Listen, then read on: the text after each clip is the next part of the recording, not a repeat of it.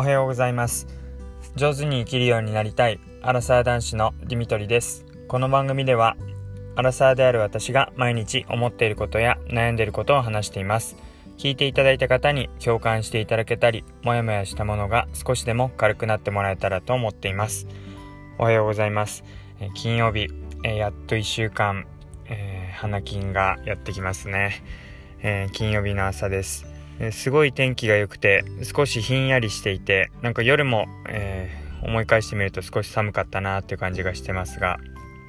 え皆さん風邪ひいたりしてないですかね。案外この時期、えー、冷房で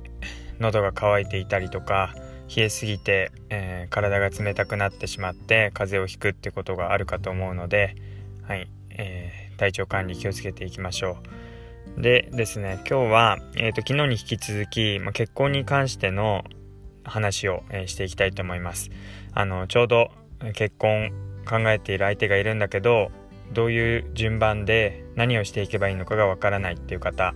えー、きっと多いかと思います。あの本当に思った以上に自分たちの周りで結婚についてどういう流れでやればいいのかっていうのが載っていない、わからないっていうことが多かったので、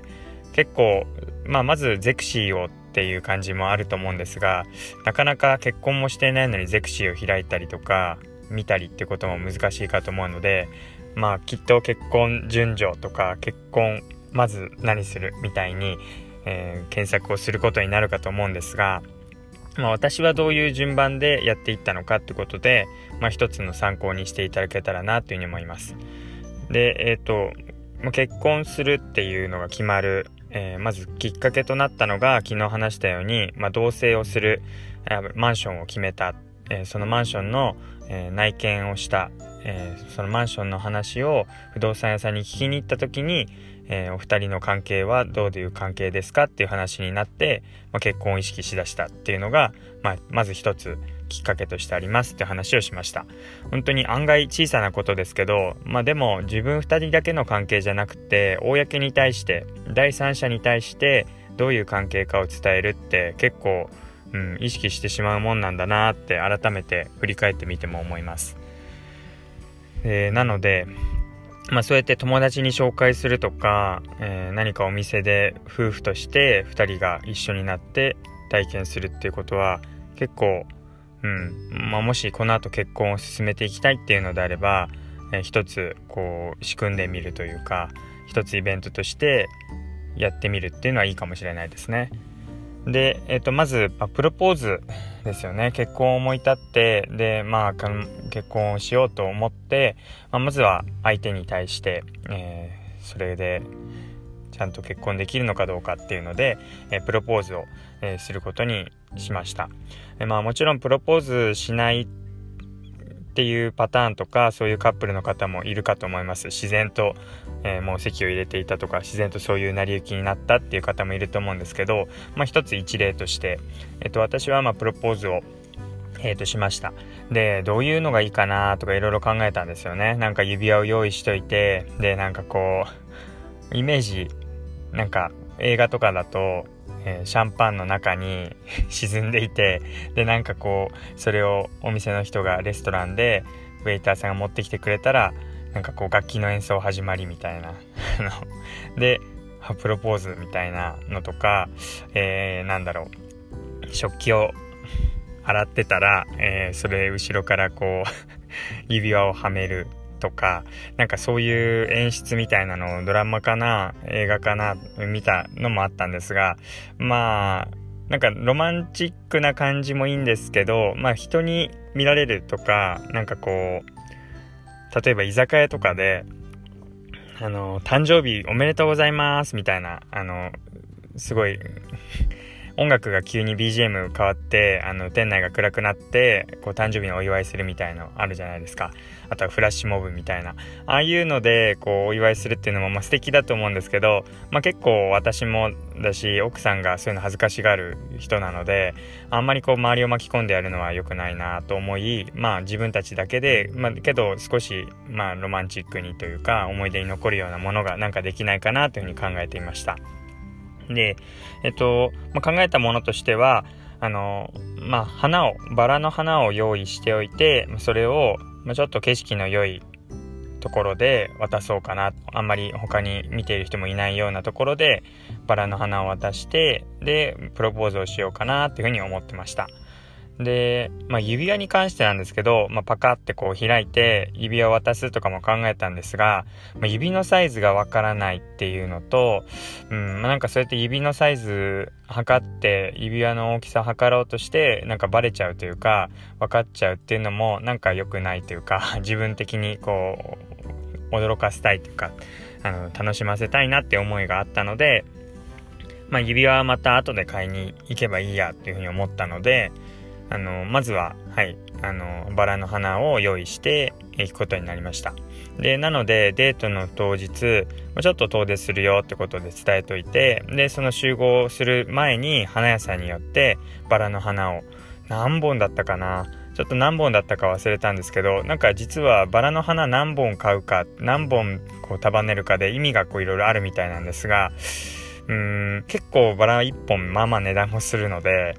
はい、何百円としたと思いますけど、まあそれなりの本数ひゃっぽんもさすがにないですけど十何本とかかな、はい、バラを、まあ、花束にしてくださいっていう風に言うと、なんかこう花屋さんも分かったような感じで、あ、こう大事なことに使うんだなっていう感じで分かってもらったようで、まあさすがにプロポーズですとは言わなかったですけど、あのちゃんと包んでくれて、でそれをこう車の後ろにこう潜ませておきながら、えー、一緒に遠出してデートをしました。で、まあ、昼とか日中は全然あの普通の、えーまあ、彼女は奥さんは全然何も気づかずというか何も考えず、うん、一緒にデートしてたんですけど、まあ、夜になって、えー、ちょっと上の山の方に行って行って、まあ、景色のいいところに登っていきました。イメージ、えー、なんかこういろいろこう土壇場でこういろいろ調べたので、もその調べた様子だと花火大会があの遠くで、まあ、見えるぐらいの近さですけど遠くで花火大会をやっていて、その花火が見えるかもっていう感じで調べたのには載っていたので、あ、じゃあちょうど花火上がったら素敵だななんて思いながら、えー、その展望台みたいなところまで行ったんですが、まあ、残念ながら花火は見えませんでしたね。やってなかったのか見えなかったのか分かんないんですけど、まあ、そこはリサーチ不足っていう感じですが、まあ、ただ周りに人がいないような状況で、まあはい、あのー、花束というか、まあまずはこう展望台のところで、まあ、そういうふうにプロポーズをして、うん、あの普通に結婚してくれませんかみたいな感じだったかな。言葉は意外と覚えてないですね。はい。で、まあ、それで、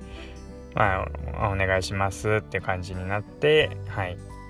あのもう車の中戻ってきてから、まあ、バラの花を渡すっていう感じでした。で、あのバラの花を渡すっていうのは、まあ、車の中でこう帰ってきてから渡したので、まあ、すごい喜んでなんか涙ながらに、はい、喜んでくれたのが良かったなっていう感じです。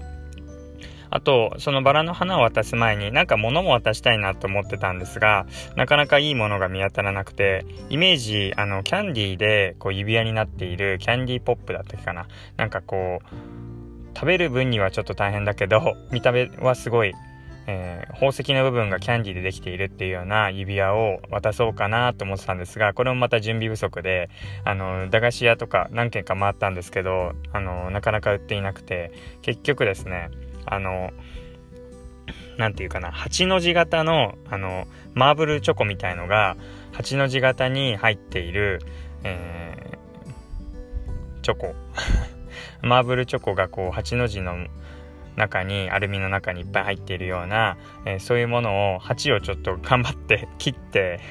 ハサミで切って丸くして、なんかすごい円盤みたいなちょっと大きい輪っかみたいな感じにして、まあ、それを指輪と見立てて、えー、それを渡しました。なのでまあまあ笑ってくれましたけど、まあ、何かないよりかはそうやってお菓子の指輪でもこう渡すとちょっと物としてあるので面白いかななんて思ったりしてます。でなのでプロポーズの時にはそれを渡して、まあ、婚約指輪を今度また一緒に買いに行こうねっていうことになりました。えー、まあこんなような感じで、まあ、プロポーズをして、うんあのまあ、結婚するってことになりました。まあ、入籍するまで時間がまた空いて、まあ、交際の日に、えー、付き合った日に入籍をしようっていうふうにしてたので、まあ、婚約期間がちょっと半年ぐらい続くんですが、まあ、その間に次は、えー、指輪を、えー、見に行くっていうところに移っていきます。はい、ということで、えー、今日はプロポーズどのように行ったのかという話をしていきました。えー、次回ははいえー、婚約指輪はどのように手に入れたのかということを話していきたいと思います。では、えー、最後まで聞いていただいてありがとうございました。またお会いしましょう。